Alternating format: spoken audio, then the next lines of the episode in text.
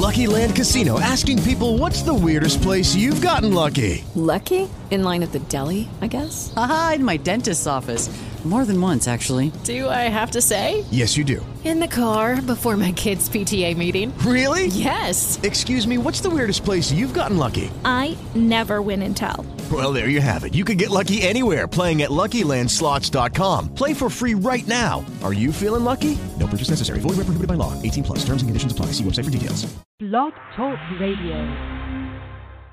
Hello, Nats Town. Welcome to Nats Nightly, where tonight we'll discuss FBI Direct. Oh wait, that's the wrong script. Uh, Nats Nightly, sponsored by Federal Baseball. Tonight we'll discuss the Washington Nationals walk-off win over the Baltimore Orioles. Doghouse, is your phone all right? Uh, it, it cuts my finger when I try to use the touchscreen, but uh, it still still seems to work. That is no bueno.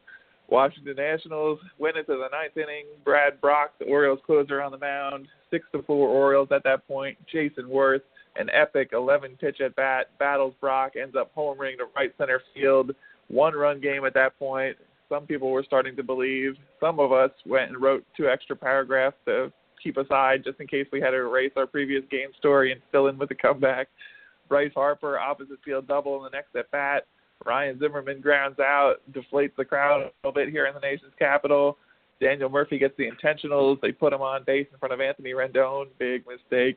Anthony Rendon singles the center. As I just wrote in my game story here, uh, Rendon singled the center, but Nats third base coach Bob Henley, nicknamed Bob Senley for his for his tendency to wave him around, held Harper up. Uh, Matt Wieters steps in next, bases loaded, one out, single to right field, drives in. They give him two runs, even though they only needed one. Seven six Nationals. Matt Wieters, a former Orioles catcher, comes back to haunt his former team. The Nationals avoid a four-game losing streak, an improbable comeback in the nation's capital doghouse. I know you were here too, watching it. I was sitting high above the crowd watching this one. And, uh, what a great ending for the Nationals, and really big win to avoid losing the four straight. Boy, you, you really couldn't write it any better than it happened. I mean, the way Werth started off that inning, how, how many times have we seen him do exactly that? Work the long AB. I, I guess the only difference is that he didn't come back from 0 and 2 to work the full count and foul off a bunch of things. I think it was like 2 and 2 or something. Um, and, and then, you know, hits hits the dramatic solo shot. Uh, of course, it, that wasn't the walk off itself, so I guess that's the difference there. It was just you know the the home run to get everyone else fired up, but then a, a great sequence of abs after that there to to set up the go ahead, and I, I, I got to say it was a little it was a little disheartening. Not that I'm going to grumble about a win that that Zim didn't get the walk off again because you know he's done it so many times. You just want to see him do it every time uh, especially given the the resurgence he's had so far this season. How great would that have been? But really, the second greatest thing, Matt Wieters, and I remind everyone I was against this signing. Uh, comes comes to the to the plate against his former team, and you know against a, a, a really fired up crowd. You know the, the the the biggest moment in baseball. Okay, I, I guess it wasn't two outs. Uh, you know, just steps One right out. up there and immediately lines. I said it wasn't for. I meant to say it wasn't with two outs. uh, steps up and and lines one right right past the first baseman there to to score the the tying and go ahead runs. Uh, Beautiful, perfect. The reason we go to baseball games. I actually absolutely love this Dusty Baker quote afterwards. Uh, he's talking about Jayson Werth at bat, how he kept on fouling him off and seemed like he was getting closer to squaring one up. Uh, Dusty Baker says he was just trying to make contact first. That's a determination at bat. If every at bat the guys have that much de- determination, then they'd never make out. But something happens when you're down to your last breath, and guys seem to find more determination from somewhere. And I'm glad he did. He could really go for all those at bats in that inning, though. I mean, everyone was kind of locked in there. The game's on the line. That's why it's such a hard job. We complain about the closers the Nationals have tried out there. It's not easy for anyone out there. Guys are locked in at the end there. Those last three outs, the cliched saying goes, are the hardest ones to get. But once again, that proved true tonight. Yeah, uh, really, it, for for all that we didn't see much to show for it for the rest of the game, the, the Nats were putting together some uh, some good at bats pretty much the whole time. If you look at uh, the, the relative pitch counts, uh, Stras, although he gave up five runs in in six innings, you know he was only up right around 100 pitches through six. Um, uh, what's his name, Miley? He was I think 120 or something, five. He uh, got up to 116, I think. Yeah. Yeah, uh, it, it was the, the Nats were really making him work, and you know they they had some some potential rallies that you know didn't really work out, but they were being patient. They were drawing some walks, uh, and, in some cases making some good contact. Really uh, good at bats all evening, and then it finally came together in the ninth. You know, I, I would have uh, at the time, I always prefer a, a more relaxing game with a comfortable lead the whole evening. But uh, in, in retrospect, you know that that makes this game much better. Only in retrospect. As I attempt, as I attempt to out humble you after your comments about not liking the Wieters signing, I believe we had a discussion before the game this afternoon when I walked down to visit with you guys where I said it's about time we get Michael Taylor out of there. Right? He's had enough opportunities.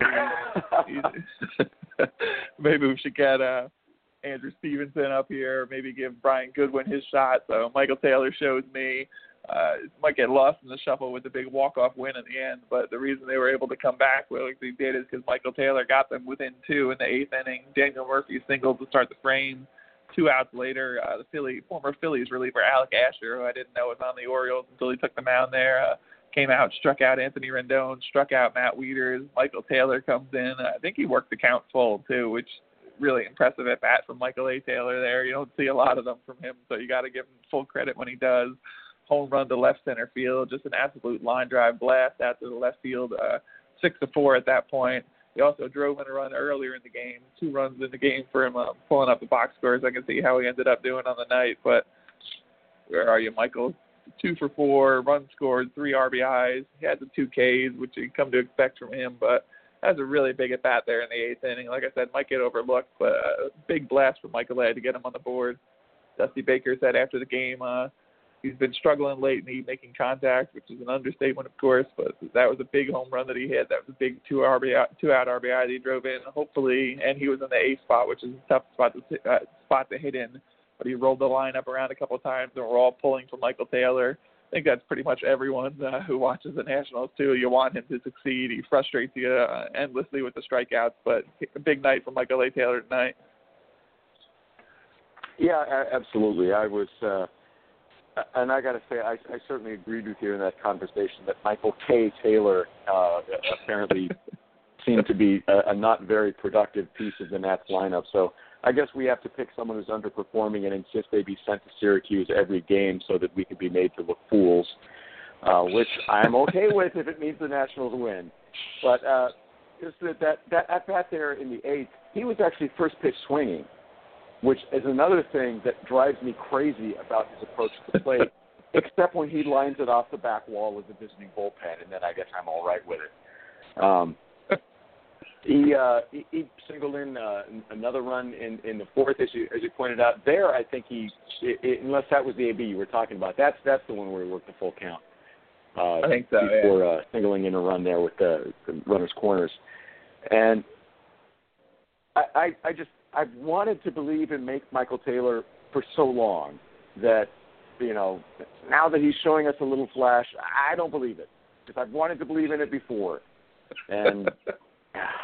he's he's just too good in spring to actually be successful during uh, during the regular season. But if if he can keep it up, certainly with with Eaton Eaton uh, down for the season, uh, you know every every time that you have a team with a long playoff run, there's always some unexpected contributor. You know, someone who who some some random role player or bench guy or somebody who steps up and makes a big contribution, and that's just part of of a winning season. And if that person can end up being Michael Taylor for the Nats uh, for the, the the Nats this year, I think that would be fantastic. Would make for a great story, and I can actually hear you now because the army of people with uh, leaf blowers who go out and clean out the stands every day seem to have finally stopped. Uh, it's a little odd thing that goes on here after every game. They go around the stands cleaning everything out with leaf blowers, just like a, a couple dozen people out there roaming the stands. Uh, little insight for you there. That's cold color. Stephen Strasburg on the mound, five and two thirds scoreless last time out, three and one and six starts, two six six ERA, two six nine FIP, 2.43 walks per nine, 7.97 K per nine, 217, 272, 320 line against, and 40 and two thirds before tonight. I will also note the Nats, my favorite stat in the world 73 and 8 when he gets three plus runs to support in his starts. He didn't get that tonight, but they ended up winning anyway. Uh, hit by pitch, three straight singles, sac fly, uh, and a single in the third, three nothing. They score three runs early uh, seven Ks, 19 first 19 batters he faced, 71 pitches in four innings. A first pitch uh, slider is called in the game day, though uh, he hasn't been throwing a lot of them. So slider or curve, a bender, as I put it in the notes. Uh, to Mark Trumbo in the fifth ended up in the back rows of the red porch seats. Really just a bomb of a home run, five to one at that point. Ends up going six innings, eight hits, five runs, five earned runs, two walks, nine Ks, 100 pitches, 68 of them strikes. As Dusty Baker put it in the post game, the one inning they blooped him to death, and the other inning they blasted him to death. Uh, not the best outing by Strasburg, but he kept it relatively close in order for the Nationals to come back in the end.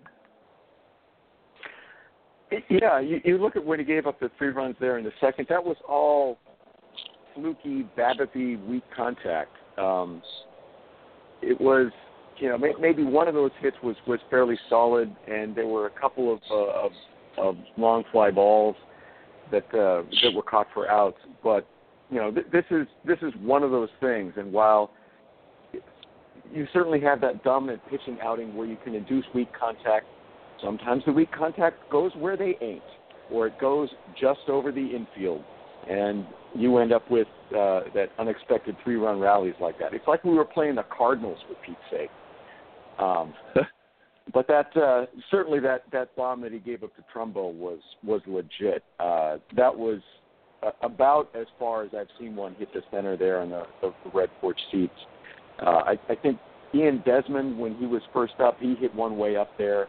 Um, I, I've seen a few out that way uh, uh, before, but wow, he he just clobbered that ball. That was well, well hit. struck. Well hit. I, just uh, glad glad there was only uh, one person on base at the time. Uh, but uh, yeah. not not the, the sharpest outing for, for Strasburg, but strangely efficient for giving up five runs.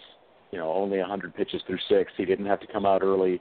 The bullpen wasn't that much stressed, uh, notwithstanding that he gave up five runs, and the rest of the Nats decided to to lift him up and. Uh, and win anyway. So good on everyone.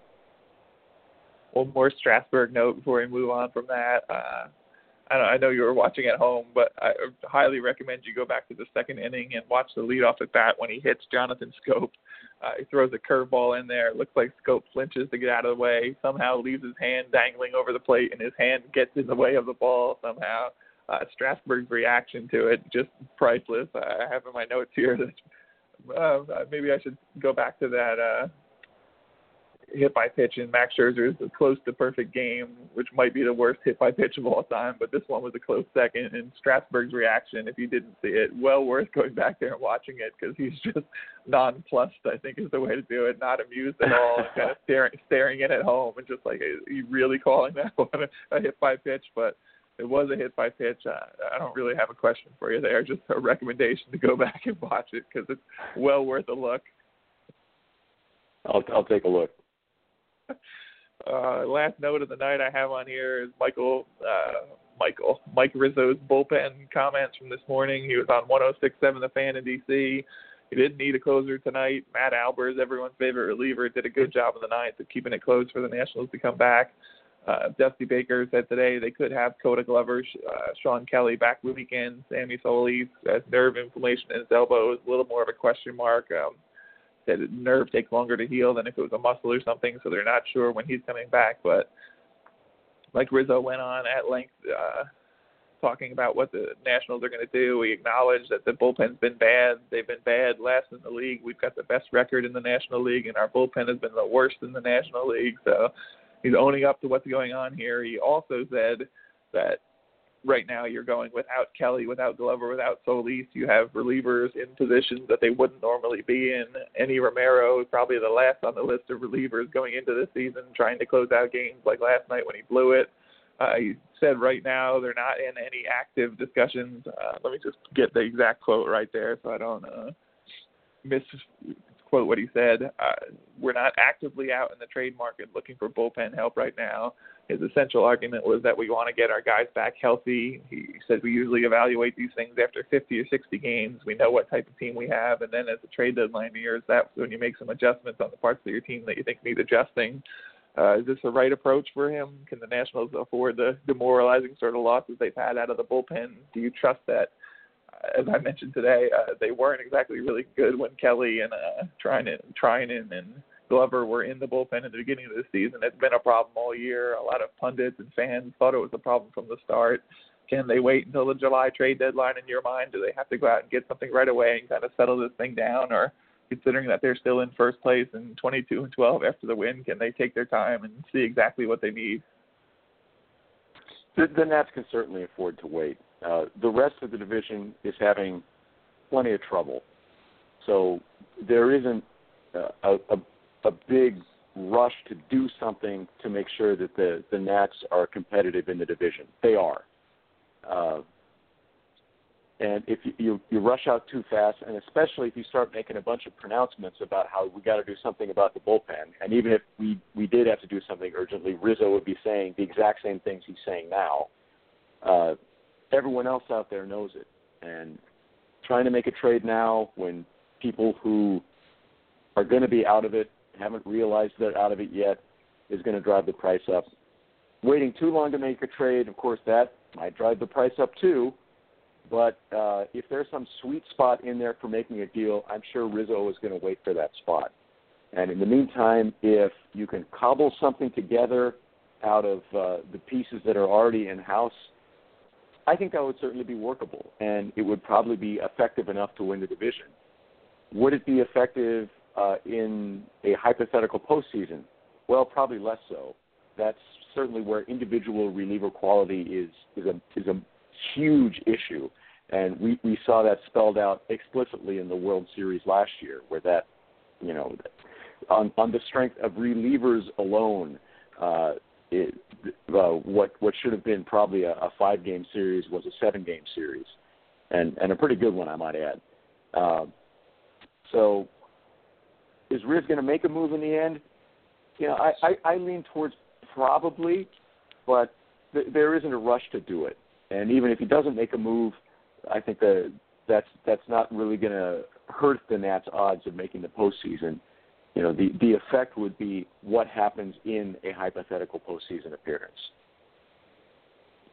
Yeah, just following up on what he said, he also said that a lot of these guys have track records. The numbers they're putting out out now aren't indicative of what they've done in the past, and you have to hope that they play to the back of their baseball card, as he likes to say on occasion, and uh, give the Nationals what they expected to give. Some of them might be older, some of them might have lost a little something, but uh, Nationals. I don't think the relievers are as bad as they are right now. I don't think they have to rush and do something as much as a, uh, uh, some people, uh, myself included, at times want to panic and make a, react- a reactionary move. I think you wait and get the best deal you can, add what you need when you see what you have with a fully fully healthy bullpen. And like I said, the Nationals with the lead in the division at this time have the time to wait and see. I think, but it doesn't help when you're losing those games. It makes it all seem a little worse. And Nationals managed to avoid that tonight, avoided their fourth straight loss, 7 6 win over the Orioles, a Matt Wieters walk off hit. Uh, one more with the Orioles tomorrow. AJ Cole against Dylan Bundy. The weather forecast is bad enough that I'm thinking of heading home early and watching this one on TV if they actually play it. But we'll see if they do. 7:05 tomorrow. Nats Nightly, sponsored by FederalBaseball.com good to talk to you again, sir. Maybe we'll talk tomorrow, if not over the weekend when they play the Phillies again. Go Nats.